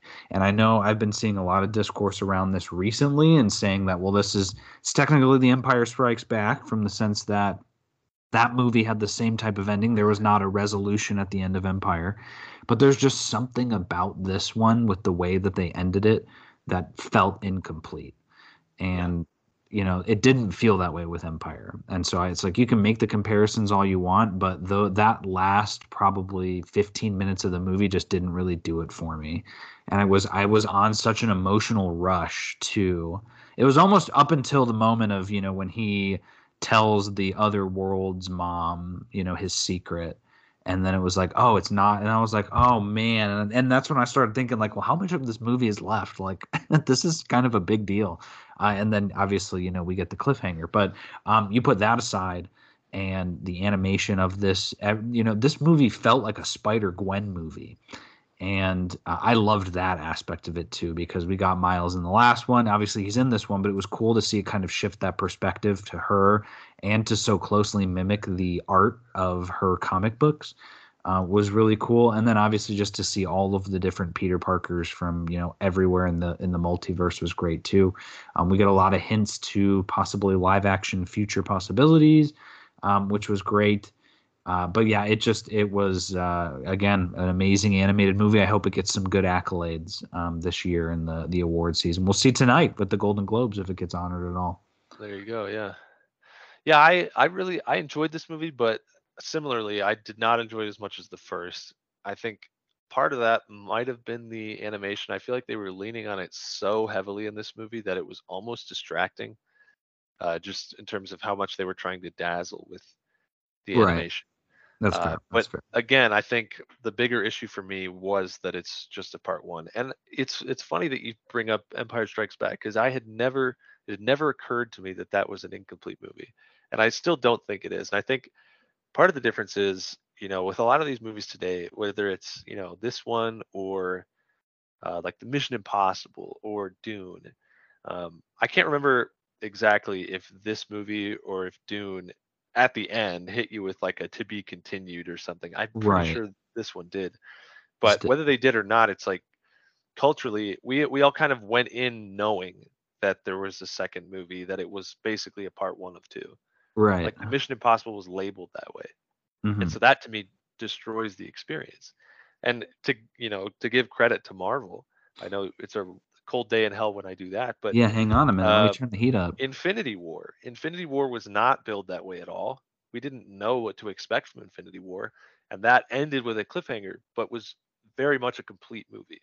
Yes. like, exactly. I, as much as I, I wasn't really a huge fan of that movie for other reasons, but I think the way that they handled that and the sort of buzz that that created was excellent without it feeling incomplete. yeah. And Exactly. This one, by contrast, does feel incomplete to me. So it knocks it down a, a point or so, but it's still a great movie. And obviously the the animation is still impressive, but Yeah. it did not hit the high that the first one did for me. Yeah. No, for sure. Uh, all right. Well, what is your top number four? Number four for me is a movie that uh, you've not talked about either, so I'm guessing it's on your list still, but we'll see. Uh, Killers of the Flower Moon from Martin Ooh. Scorsese.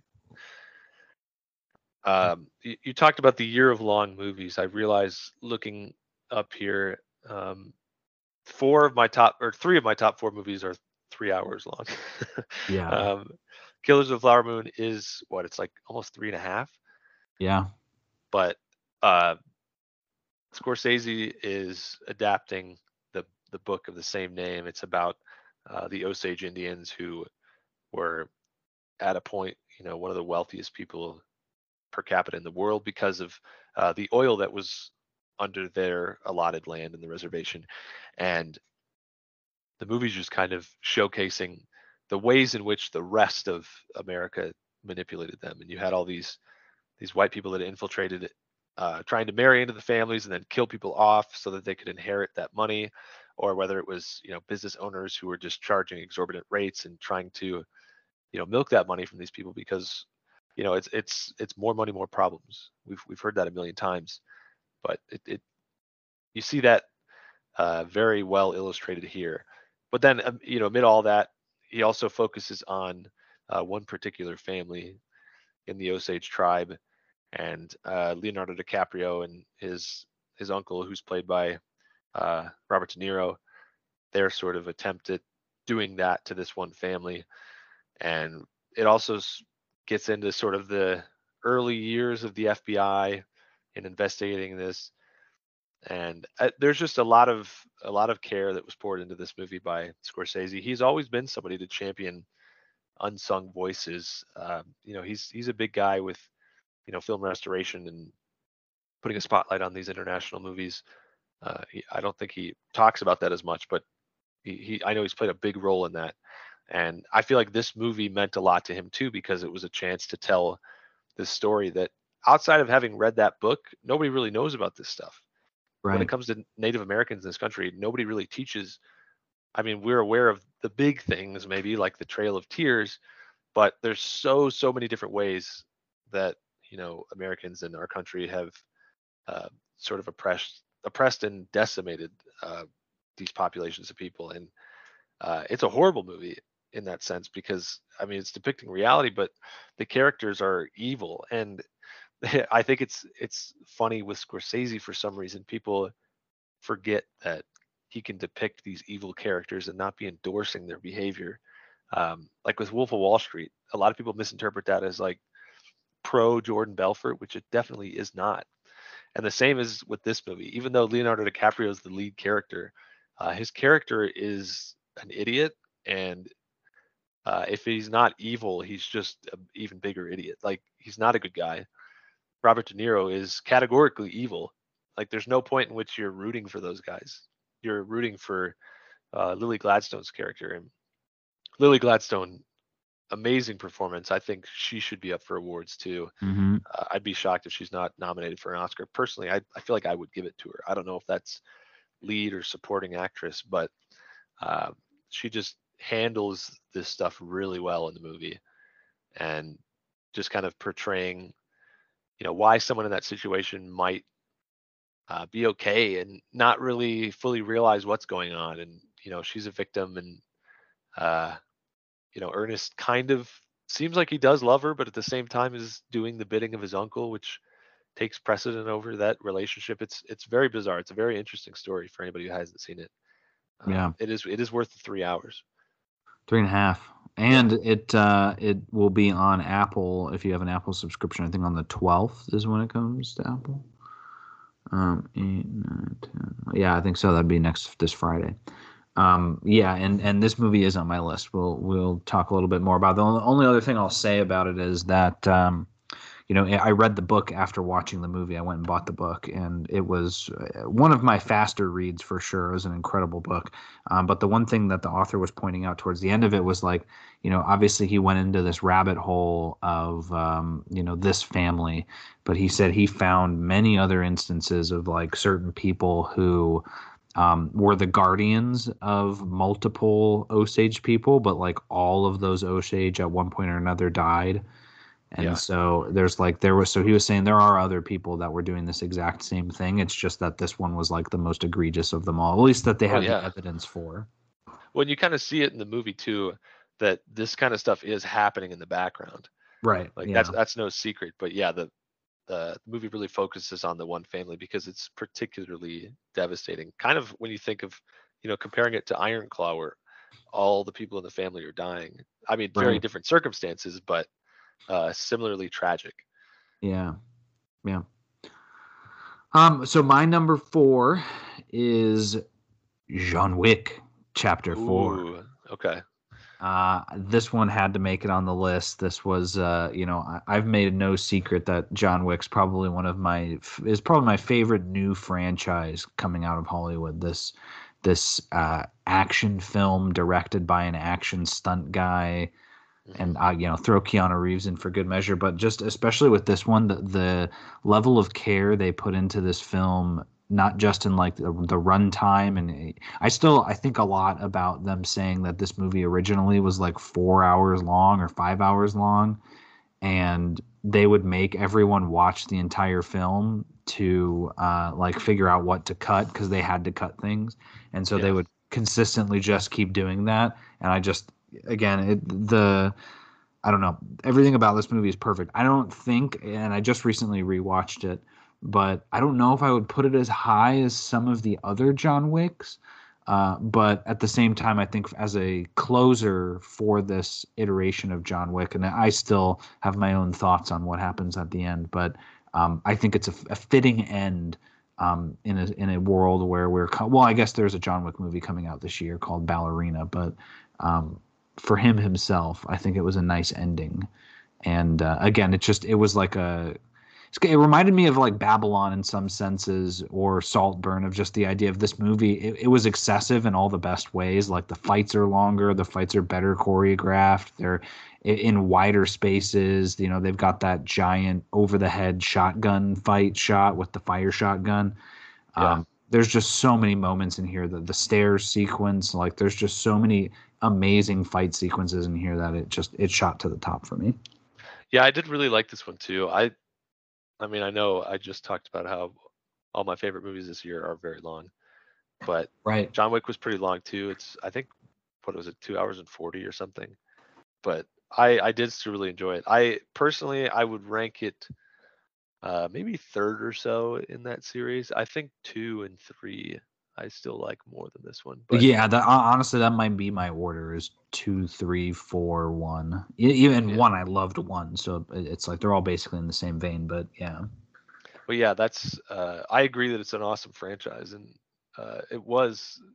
I'm surprised to see that it sort of came to an end in the way that it did. We'll see where. Yeah. I mean, I, like we said with Miyazaki retiring or whatever too. You know, who's who knows what we'll actually see, but uh, Yeah. it was it was a really good movie. This would have been, I don't know, if I were in 20 top 20 or 25 or so, it would definitely be in there. yeah, nice. Okay, awesome. All right, well here we've made it to the top three. Uh, what is your number three film?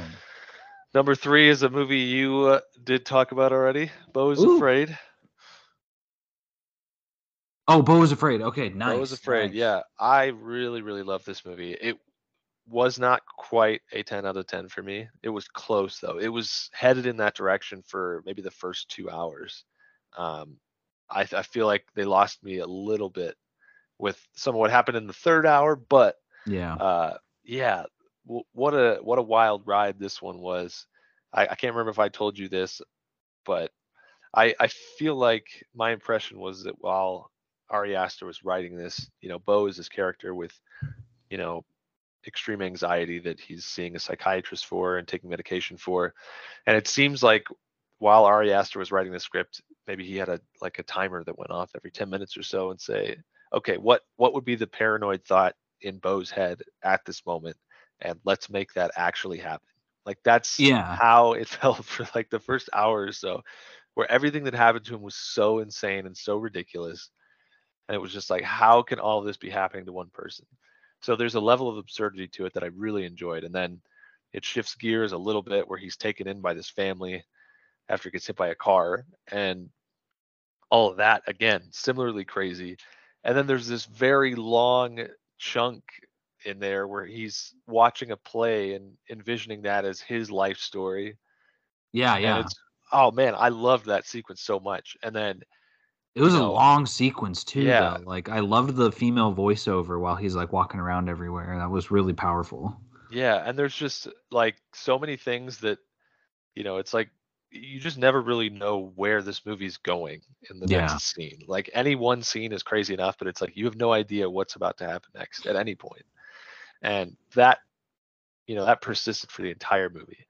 Uh, I think the one, like I said, there was a little bit later on that was, it was almost like it snapped to reality a little bit too much in a sense. Like we had this, all these crazy setups, and then something was kind of changed where it made it I mean, it was still absurd, but maybe a little less so in a different way. And it just kind of it shook it for me a little bit. But at Yeah. the very end too, that sort of turns this into a trial for you know him not communicating with his mom enough or hating his mom. And being a bad son, basically. yeah, really interesting and great way to end it. And then, you know, the the t- like the end credits. It's just the scene of basically this boat that he was like strapped to upside down because he's basically that's him experiencing the death penalty. Again, the whole thing is very bizarre Yeah. and it's almost impossible to explain to anybody.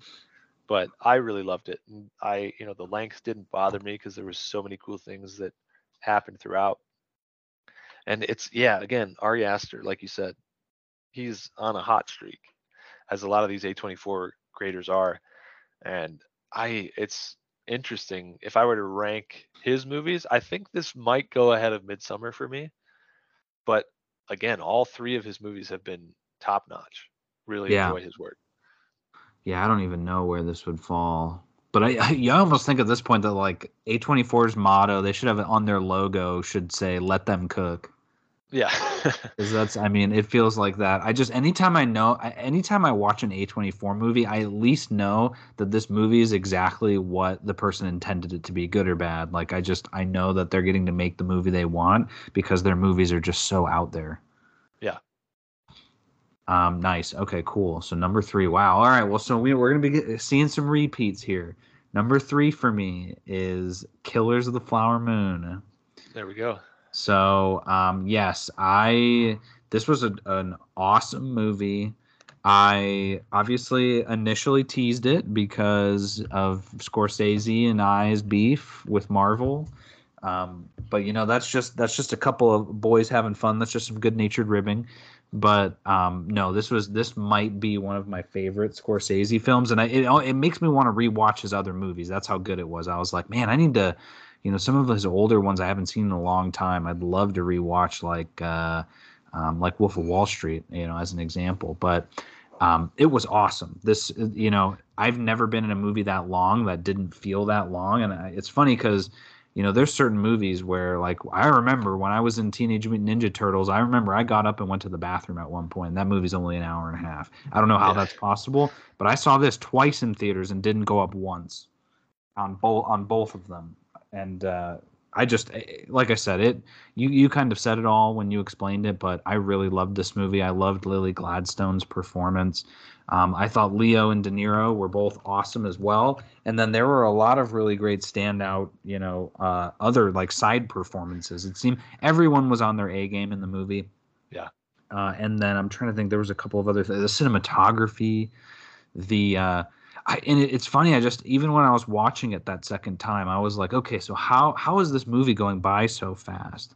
And it's I was tr- trying to figure it out, and I almost need to watch it another time to confirm what it is because there's there's not a lot that goes on in it, but Yeah. for some reason there's just so much of it. So I don't know. I, I loved it. Having read the book afterwards made me love it even more. And Oh, uh. I honestly, I, my biggest hope for this movie is that it comes out on physical. Yeah. Yeah, I would hate to have to I mean, like did Coda is there No. a physical release of Coda? And I mean, if they're smart though, and they want to make more money back, like physical media still is profitable. Like if they made, especially for a company like Apple that's trying to blow money, Yeah. like just put it on physical and try and make some of your profits back. Yeah, I would hope so too, because this is one I would want to have as well. Yeah, absolutely. Uh, okay, so uh, all right, number numero dos. Number two for me, again, we're talking movies that have already been talked about a little bit, but number two for me is Oppenheimer. Ooh, I loved I loved Oppenheimer, man. This was a, a again as a fan of Nolan. I'm not going to say he could do no wrong, but I can't think of a bad movie that he's made. And uh, this one just feels like it's firing on all cylinders, and I love, you know, the cast in here is incredible. You know, you you mentioned, and I'll you know I'll be talking about this with the next movie too, but uh, Robert Downey Jr. being a Mm. Marvel man, having a, a role like this, he just absolutely nailed it. And, you know, Cillian Murphy nailed it. There was just so much, so many great actors in here. And the story is really interesting. I mean, I didn't know, I didn't know all this stuff about Oppenheimer. Um, but I also love the way that he sort of intertwined with all the other, all the other physicists and stuff. of the era Yeah. like it speaking of marvel it almost felt like a like an avengers movie for physicists It of the did, scenes, which was really cool um but yeah the score was really great uh this is again one that i didn't quite feel the length i will say that um you know it was like the first two hours of the movie were you know no notes perfect to me uh, the final third of the movie it seemed like was this sort of aftermath this trial that he was experiencing which was also, I mean it was still really good. It was a, a definite shift in momentum from the first portion of the movie but it was also really good. So i you know i was trying to think to myself like you know if the first two thirds of the movie are like 10 out of 10 and the final third is maybe like high nine it- it's still a 10 out of 10 movie to me. I can't deny that. Yeah. um yeah i i really love this one and i i'm looking forward to rewatching it too because uh, seeing it one time in theaters was great because we saw it in imax but uh, it's not enough i need to see it again Did you do the Barbenheimer experience? uh no we didn't i didn't do the double feature um i'm trying to remember which i think i think we saw barbie first uh i saw that with dea and then uh she was feeling sick so she didn't see oppenheimer but then i went with um, some other friends you know we all saw that in imax and uh yeah i i feel like i don't know the double feature i can't speak to it because i didn't do it but i feel like it was uh it would have been would have been a long day at the movies It was. It Oppenheimer was. being three hours. If you actually did that, yeah. Yes, yeah, we did. Yeah. Um and we did Barbie in the morning. It was like uh I think it was like a twelve o'clock Barbie. And so we did brunch and then Barbie. And then there was a um it was like a six o'clock or five o'clock for Oppenheimer. Yeah. Um it was good. I liked it that way too, because I think um I don't know. They they did they really did play well together, and you know I know I, I tweeted this uh, last week, but um, we do have an opportunity for another Barbenheimer this year with uh, um, Furiosa and Kingdom of the Planet of the Apes released the same weekend. And if I was a betting man, that would be my Barbenheimer of 24 because I think that's a really good double feature. Uh, we we call it Furiosa or so- I don't. Yeah, I'm still trying to the planet of the Mad Mad Max. I, see. And I my feeling is that people are going to continue to try to make like what's the next Barbenheimer? I don't think I don't know if there will ever be another thing quite like that because Yeah, I there think might part of it is part of it's the contrast of those movies, right? right. Like they're very different. But I you know the other thing I'm realizing now is I wonder if the reason you didn't like Oppenheimer quite as much was because it was the second movie you watched of that day. It's it's Like- certainly possible. Because yes. at that point, yeah, if you'd spent that much to be watching a three hour movie as the second movie you see, I could see that feeling maybe a little tiring. And I mean, but I was pumped up. I was I was excited just from the the atmosphere of the event. But you're absolutely right. I mean, it did feel long. There was a moment where I out of all of the long movies this year, I honestly thought Oppenheimer was the longest, but that's probably because of that. Yeah, Yeah. You're, you're you're definitely right. Um, you know, that's funny too cuz for those listening, we did not coordinate our lists. But um, you know, when we got number eight for Stevie is Barbie, and for me is Oppenheimer. For number two for Stevie's Oppenheimer. For me, it's Barbie. Ah, So uh, that was uh, well, that was my number one movie for quite some time uh, on this list. Um, but I loved Barbie. I uh, I liked it. You know, again of the Barbenheimer, I certainly would pick Barbie. Um, but it was it was both like an exceeds expectations, but then there was just such a um, a feel good quality about this movie and that it was it was a legit cinematic movie. Like the fact that they opened it up with the uh, 2001 space odyssey opening Yeah, yeah. was incredible. Uh, you know the soundtrack i listened to all summer long. Uh, there's just so many pieces of this movie that again i I- you know in a different time maybe this movie wouldn't have been as high on the list but it's one of those true event films that it felt Yeah. like for me where i bought the soundtrack you know i wore pink to the to the premiere um, all of that sort of stuff. And and the movie ended up being really good. So um, I, you know it was one of those like you said i don't know if we're going to be able to capture that again. Um my, my money's still on that that uh, apes and uh, Furiosa, but uh you know See, and Alex, I, as a quick note, I saw some people saying they're trying to do it with um, that Beekeeper movie and Mean Oh, Girls, and Mean are coming out Girls. the same weekend. yeah and it's, it's like you can't you, you got to look at it and see like there's no way that's going to be it I think, like, and I think the difference there is, I think we both expect those movies. We expect both of those movies to be bad. yeah Whereas exactly Oppenheimer being the Nolan movie and Barbie being Greta Gerwig and just this big new thing with great actors, it was like those we knew were going to be huge movies, and the fact that they were on the same day and so different, that just made it cool. and that's where I, am going to be curious about this one because Furiosa and Apes are both dystopian action movies. Yeah.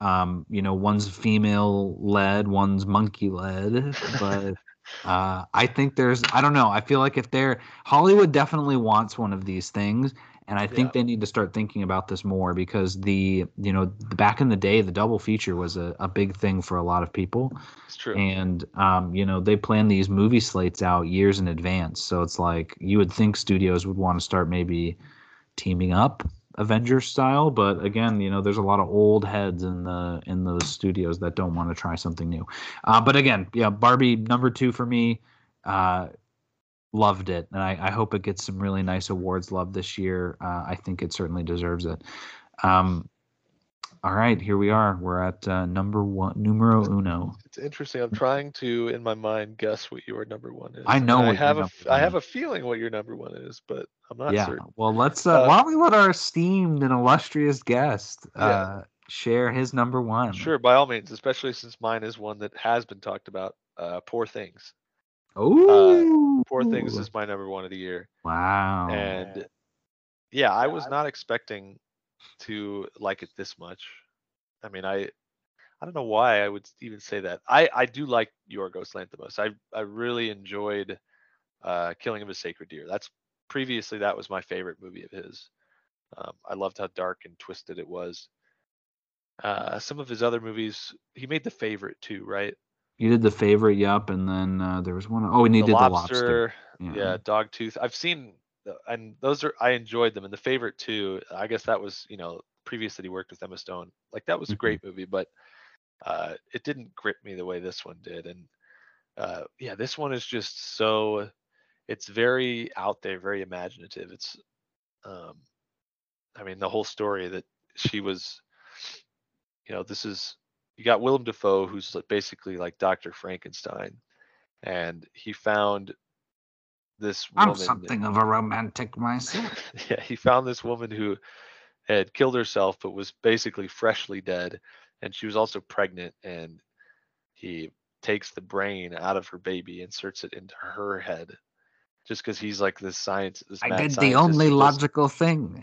Yeah he does a lot of these weird this is just what he does is weird experiments and so we get to see her sort of as an adult baby essentially growing up and uh, it's like this accelerated learning process but yeah like you said it's a really interesting exploration of like you know what it means to be a human and you know just all these realizations about the world and she's obviously very intelligent and being raised by uh, the doctor and by the way his name is i believe it's godwin but she calls him god which Yeah, God. is very fitting because he's basically playing god but yeah emma stone really nails that sort of character evolution from this adult baby to uh, even not even quite fully polished adult by the end because it's like she's still maybe mentally only a, a couple years old if that um, but yeah and the technicals are really great on this one I, I the beginning of the movie is cool because a lot of it's filmed with like a fisheye lens and it's black and white. And once she finally like escapes essentially into the real world, it's in color suddenly, and she's in all these different places like uh, Lisbon, Portugal, and then she's in Greece. But the way these cities are designed are like it's like these weird Dali paintings or something. Yeah. Like it doesn't even it does not seem real at all. It's very bizarre. Uh, but the, just the the way that that's designed and the way that the sky is colored in certain scenes, it's just again there was a lot of care poured into those little details that just emphasized how fantastical the whole thing was. And the score was really great. I just I, it was one of these movies where it was like there's not a single thing in the movie that i could point to and think to myself oh that could be done better or you know maybe this wasn't this didn't quite nail it. And i there's one point in the movie that i know you and i would probably disagree on Mm-hmm. which is at the very end because and i love the like the final act of the movie is like basically the husband of the woman who killed herself comes back and is like you know finally i found you blah blah blah and interrupts the wedding that she's going through with somebody else. And he's like this horrible human being this really abusive guy and she has to escape from that scenario. And then ultimately you know her dad is dying and she's got this guy who basically they have to perform an operation on to save and it's builds it up in such a way that you're absolutely expecting and this is obviously spoilers you're expecting them to put uh, godwin's brain in this guy's body and instead they put like the brain of a goat in his body so essentially that guy becomes a goat and i i think it you know it sort of you know it just ties a bow on the absurdity of the movie but i i also think it makes sense because you know this guy was such an evil person to her and to who she once was that it would almost be an insult to put uh, her dad's brain in that guy because then suddenly she has to interact with him on a regular basis. And it's like you know Willem Dafoe's character had been experimented on as a child. He was already kind of a, a Frankenstein creature of his own and I think it was a more dignified choice to just you know let him pass peacefully and then just kind of screw over this guy and turn him into a goat because he's a piece of shit. So Yeah, I, I can agree with it in that respect. I just wish maybe they'd have found another body then, because I, I from Yeah, the idea of him being experimented on his whole life, like he deserved to live in a body that was like completely of his own making, in a sense, um, versus one that had been experimented on by his father. yeah, that's that's so- true too. But I either way, I came to terms with it very quickly Yeah. and was like, you know what, I understand the choice, and it, it it wasn't a deal breaker for me. I don't know if that how much that affected your enjoyment of the movie, but just with what I was saying, where almost everything, basically everything in the movie I looked at said, you know what, I couldn't have done any better. Like, there's no point in this movie where I'm saying, you know, this didn't quite work for me. Like everything, every part of the movie worked for me. Yeah, I just, yeah, I, I, I will sing its praises highly and recommend it to anybody. yeah, no, it definitely is worth seeing, and if if you can still see it in theaters, certainly try, because I, I bet you this is that's definitely going to be an awards season um, film. Yeah. Um. So yeah, my uh, my number one goes a little something like this. Vum vum vum vum vum vum vum vum vum vum vum vum vum vum vum vum. It's Godzilla minus one. Oh shoot. Okay. Wow. Um, yeah, this movie, uh, I wanted, I gave it a 10 right when I got out of the theater. And as I sat on it, I bumped it back down to a nine, but there's a good chance I'll probably bump it back up to a 10 um, once I get to rewatch it again. But I mean, you know me, I'm, I'm a huge Godzilla guy. And um, this is the best Godzilla movie I've ever seen. So um, I would put this above even the original Godzilla. Uh, which is something I hadn't really touched with the Warner Brothers films, but um, Yeah. those are a different type of Godzilla movie, and I still love those Warner Brothers movies. Uh, maybe not as much as other people. Well, maybe I love them more than what other people do, just Yeah. because they're not great. But um, one of the key problems with those movies is that it's very hard to care about the humans because either the acting is poor or the storyline itself is weak. Because and that's fine because I'm there to see Godzilla destroy you know life and property, but um, Yeah. in this film uh, I was, you know, that's where I when I knew was when I started rooting for the humans, and I started getting very, very scared whenever Godzilla came on screen. And I was like, you know what? I like that we can get two Godzillas now. We've got our our little buddy Godzilla who is now becoming BFFs with Kong and Warner Brothers. I love Yeah. that. Um, but then here we get the Godzilla that I don't think is going to end up being friends with anybody because uh, he's just pissed off, and that's okay uh, because getting to see a nuke come out of his mouth when he's doing his heat breath was just incredible. Oh my god, yeah. Um, the the boats, you know, my, my favorite thing was there was a tweet I saw that said the the movie it was like the movie in three acts, and it said Act One was Jurassic Park, and I think they're talking about the opening dinosaur bit of you know him on the island, uh, and Oh, then yeah. uh, Act Two is Jaws, which Okay. uh, I totally agree with, and then Act Three was uh, what was it that Act Three was? Um, I had it on Would it be uh Star Wars? uh, yeah, um, oh no, Dunkirk. Oh, okay, okay. because of all the boats. Yeah. Uh, but no, this this movie just it was amazing. I th- there's a couple of b- moments of it, like there's a child actor that had some awkward face facial. uh, Like I'm nitpicking this movie hard to try and find something that I didn't like about it because, um, I mean, I I grew attached to almost every single character in the movie. Uh, I loved the messages that it was sending. I loved the just how different it was from the other Godzilla movies, while also basically being a retreading of the first Godzilla film, uh, just Yeah. kind of put into a modern space. So, um, yeah, it's definitely was my my favorite movie of the year. I'm I'm impressed to hear that. I was I was thinking, and I don't know where this one falls, but uh Guardians of the Galaxy three was that? Did that not make? That did not make the cut. No, I uh, I thought that was a great movie. I really liked it. I just I liked all these other movies more. Yeah. See, that was close. That was that would have been like my next honorable mention in line. So I was just for some reason I was expecting maybe that was your number one, but Uh, oh, oh, yeah. No, I did not like it that much. Certainly not. Yeah. Um, I, I've I've been kind of uh, I like the Guardians movies. I don't think I'm as big a fan of them as like the typical fan is.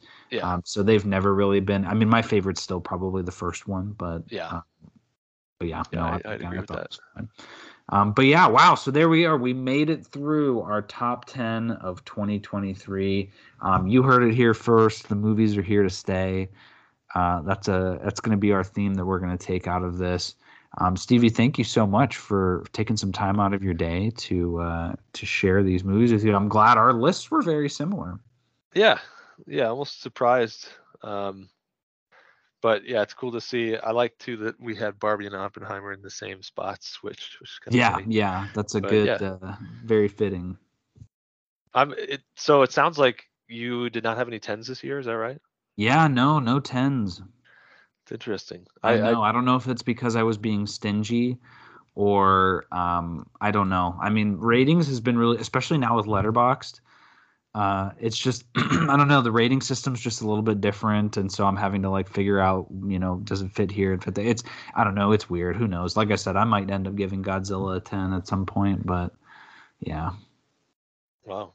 Well, hey, great movies overall. Even if even if they're not tens, there's still a lot of great ones this year. Oh yeah, no, definitely, definitely got a good spread. I'm excited for the movies coming out this year. We've got some good things looking forward to. I think the first big hit's going to be Madame Web. Just kidding. It's it'll be Dune in March. Uh, that's going to be super exciting too. But yeah, no, thanks so much, and uh, always great to have you on. We'll have to see if maybe we uh, swing another one of these maybe at the end of next year if uh, if we haven't closed up shop by then. That's right. Hey, who knows? It might be like a Miyazaki uh, return to form. Ooh, So, yeah, exactly. I love that comparison. The door might be closed, but it's never never locked. It's still a door. That's exactly right. Yeah, maybe maybe a window opens somewhere else. Yeah. Who knows? Maybe a maybe a in. secret hatch. Maybe a manhole. Yeah, oh, a secret a tunnel. Maybe a shout out to Teenage Mutant Ninja Turtles. Ooh, yes, yes. cover okay. opens. Yeah, very nice. awesome. Well, hey, that is going to do it for us here at Comics and Cinema. Stevie, thanks again. This was uh, an awesome episode. I, I hope our listeners enjoy it. And for those of you out there, um, again, Golden Globes are tonight. I hope your picks win. Uh, and for everyone else, we will see you at the movies.